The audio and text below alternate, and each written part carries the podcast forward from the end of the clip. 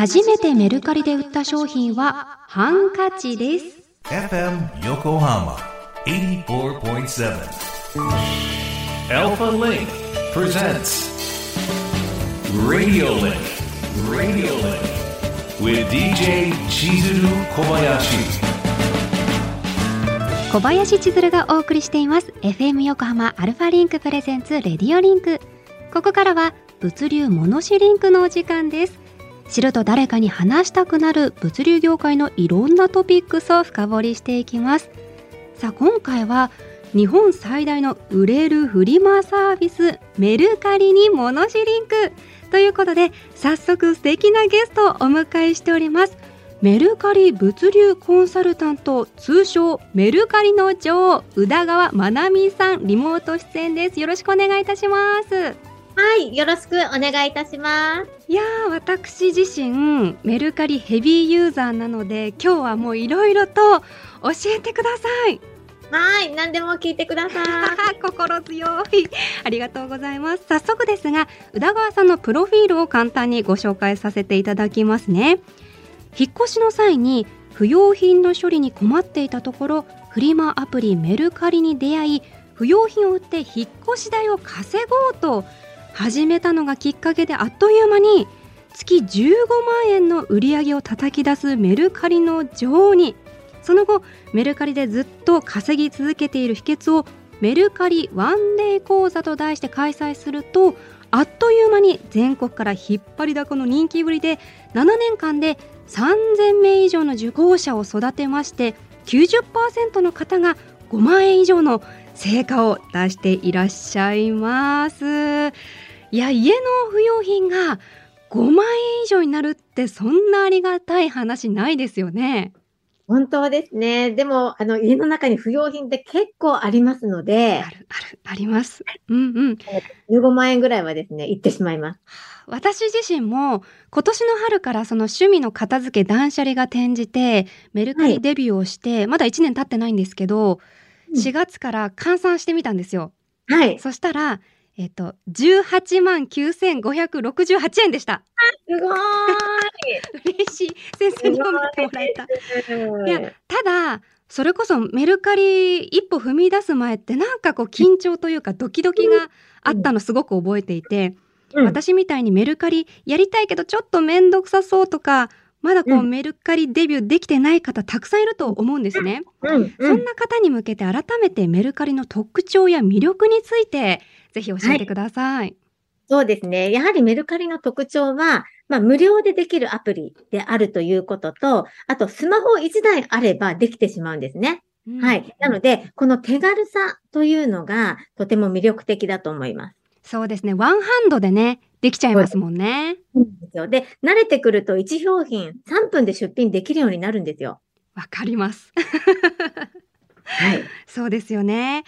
このメルカリについてなんですけど、他のフリマアプリもありますけれども、はい、そういったものとのサイトと違いって何かありますかね？そうですね。メルカリはやっぱり圧倒的なユーザー数ということで、今日本人の8人に1人がメルカリユーザーと言われてるんですね。そんなに？そうなんですよ。なので、やっぱりこういった賑わった市場でやっていただくっていうのが、やっぱり一番売れやすかったりしますし、はい、あの、おすすめなポイントになっています。確かに目につきやすくなりますよね。ユーザーがね、はい、いればいるほど。そうです。なるほど、なるほど。すごく今更なんですけど、もしかして宇田川さん、はい、今日メルカリを意識された衣装ですか？そうなんです。私のラッキーカラーが赤でありまして、メルカリも赤ということで。ね、いやー、素敵。しかも今日ちょうど放送日がクリスマスなので、ね、クリスマスカラーでもあるので、はい、もう素敵なお召し物で今日はありがとうございます。合わせてきました。ありがとうございます。さあさあ、著書プラス月5万円で暮らしを楽にする超簡単メルカリもヒットしている宇田川さんでいらっしゃいますけれどもこれからメルカリを始めてみたいっていう方初心者の方のためにまずその基本的な使い方マナーなどあればね教えてください。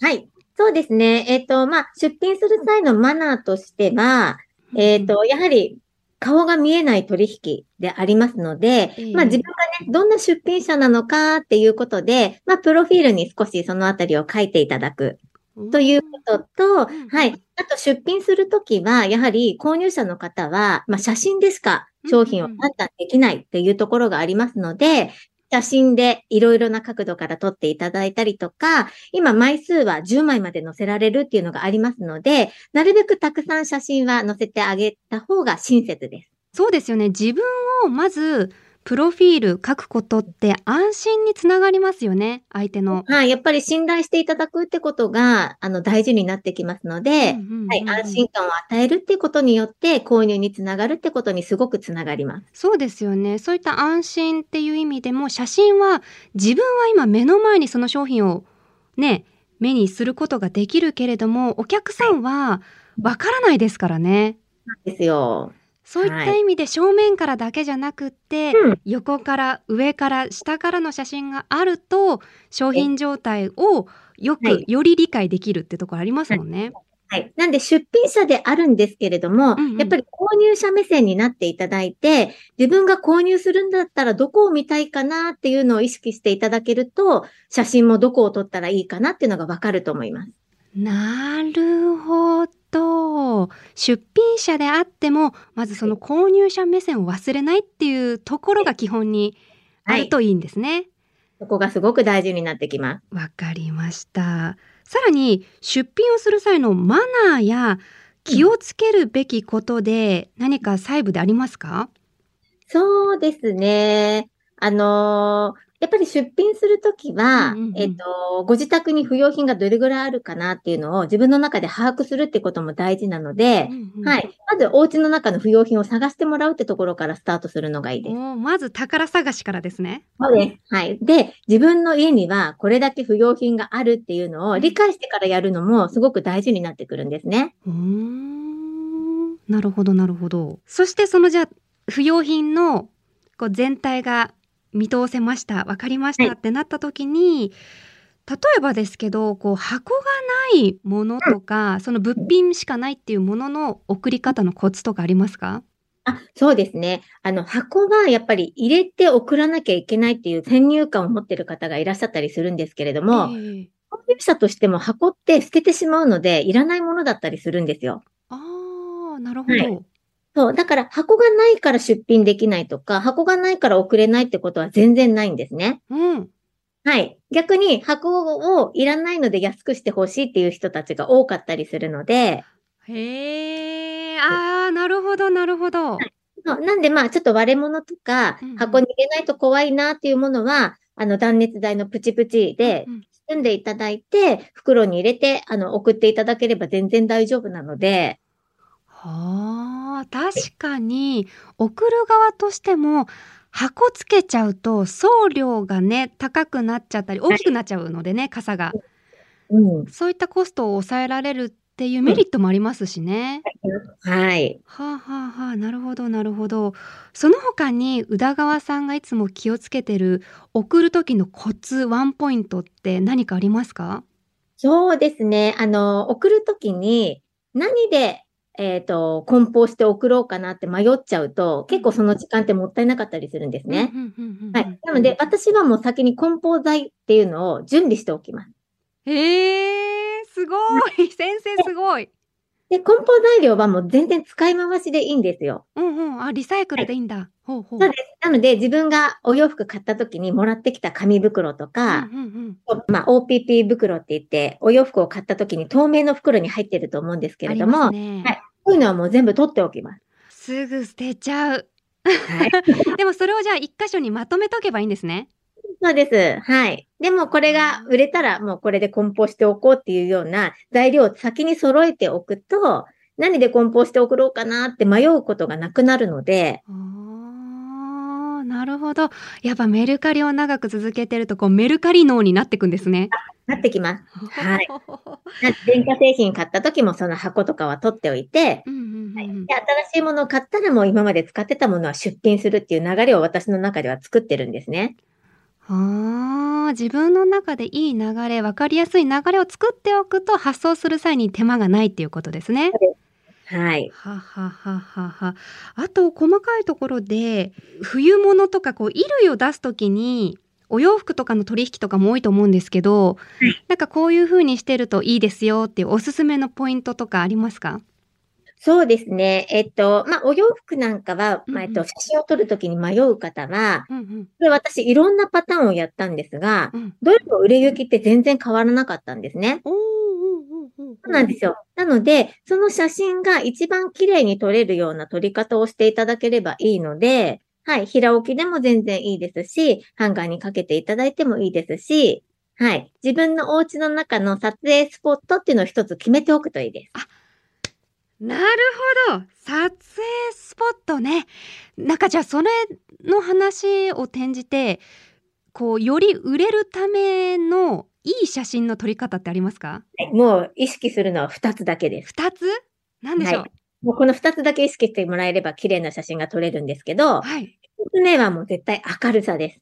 明るさもう明るく撮るっていうことが一つポイントになります。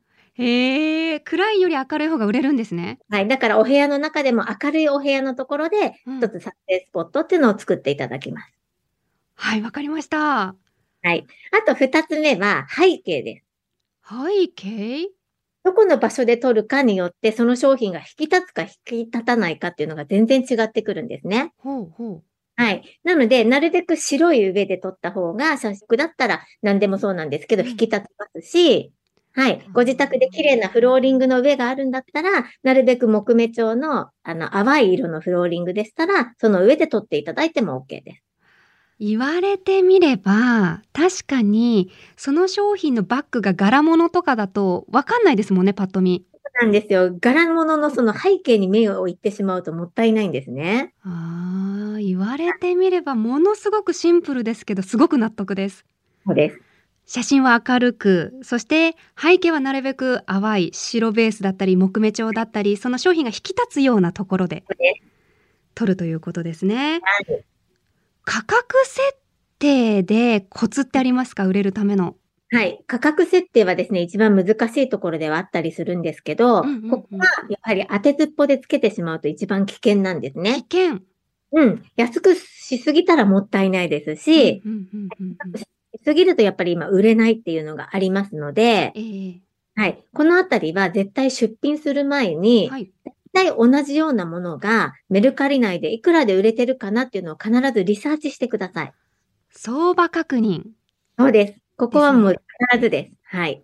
おーわかりましたじゃあそこはもう大きな海原に勝手に出るのではなくまずははい下調べをしてというところですね、はいわかりましたいくらで買ったからとかっていうあまり先入観とかを持たない方がいいです。なるほどメルカリのそこの相場をまず知って同じ土俵に立つところからスタートですねはい。わかりましたあとこれってどうなんでしょう？出品のタイミングってうん大事だったりするんですか？はい。これも大事です。はい。もう出品する時間によって全然反応が違ってきますので、こうんれも大事なんですね。え何何？メルカリゴールデンタイムってあるってことですか？あります。はい。えなので教え、てくださいはい。必ず自分が出品するもののターゲットは誰かなっていうのを見ていただきたいんですね。うんうん、はい。で、子供服だったら、やはりママ世代なので、え、はい、子供が学校行った時間の後の10時台とか、はい。あとは、子供が習い事が行ってる間の16時台とか、そういった時間が売れやすかったりします。ええ、ええ、ええ、ええ。逆に化粧品とか OL さん向けの商品だったら、朝の10通勤時間の8時台とか、ランチタイムの12時とかうん、帰宅時間の17時とか、そういった時間帯が売れやすかったりするんですね。はあ、すごい。マニアックなものだったら夜中とかの売れやすかったりするんですよ。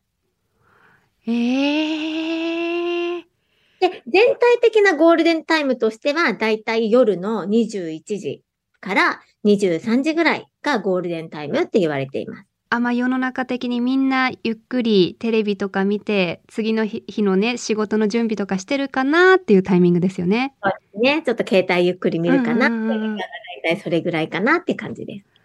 はあいやーさすが先生ありがとうございます。はい。もう早速そのゴールデンタイム実行してみたいと思います。はい。ぜひ。あれですねその全てにおいてですけどまず本当に購入者の気持ちだったり生活リズム、想像するってことがすごく大切ってことですね。すごく大事です。はい。はあ、ありがとうございます。その上で、さっき売れる写真画像について伺いましたけど、説明文も重要になってきますか？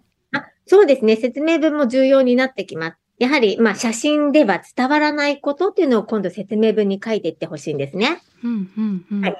写真では伝わらないことっていうのは、まあ、お洋服だったりすると、着心地とか、サイズ感とか、うん、あと、素材の肌触りとか。え、えええあとは結構説明文はストーリー性を持たせた方が売れやすいっていうのがあるので、はい。自分はこんな風に使ってましたよとか、うん使い方がおすすめですよとか、ちょっとストーリー性を持たせてあげると、すごく購入者には伝わりやすかったりするんですね。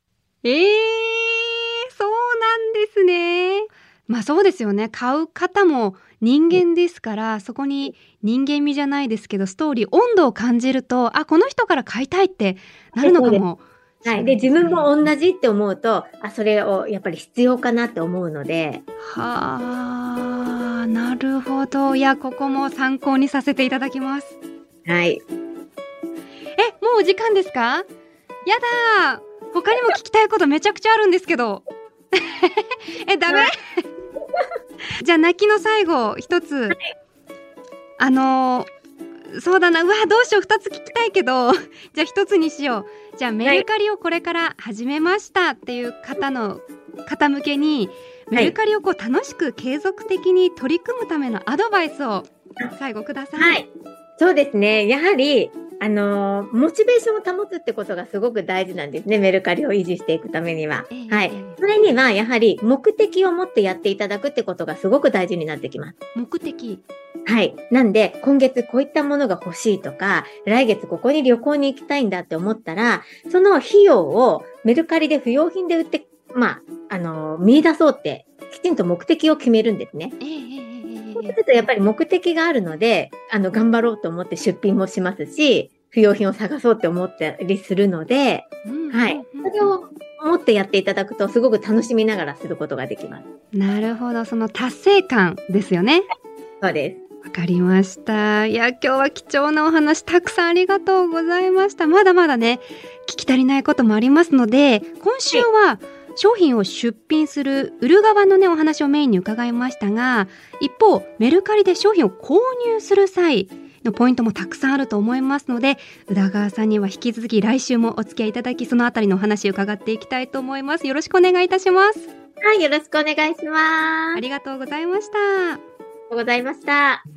今日の物流モノシリンクはメルカリについてお届けしました。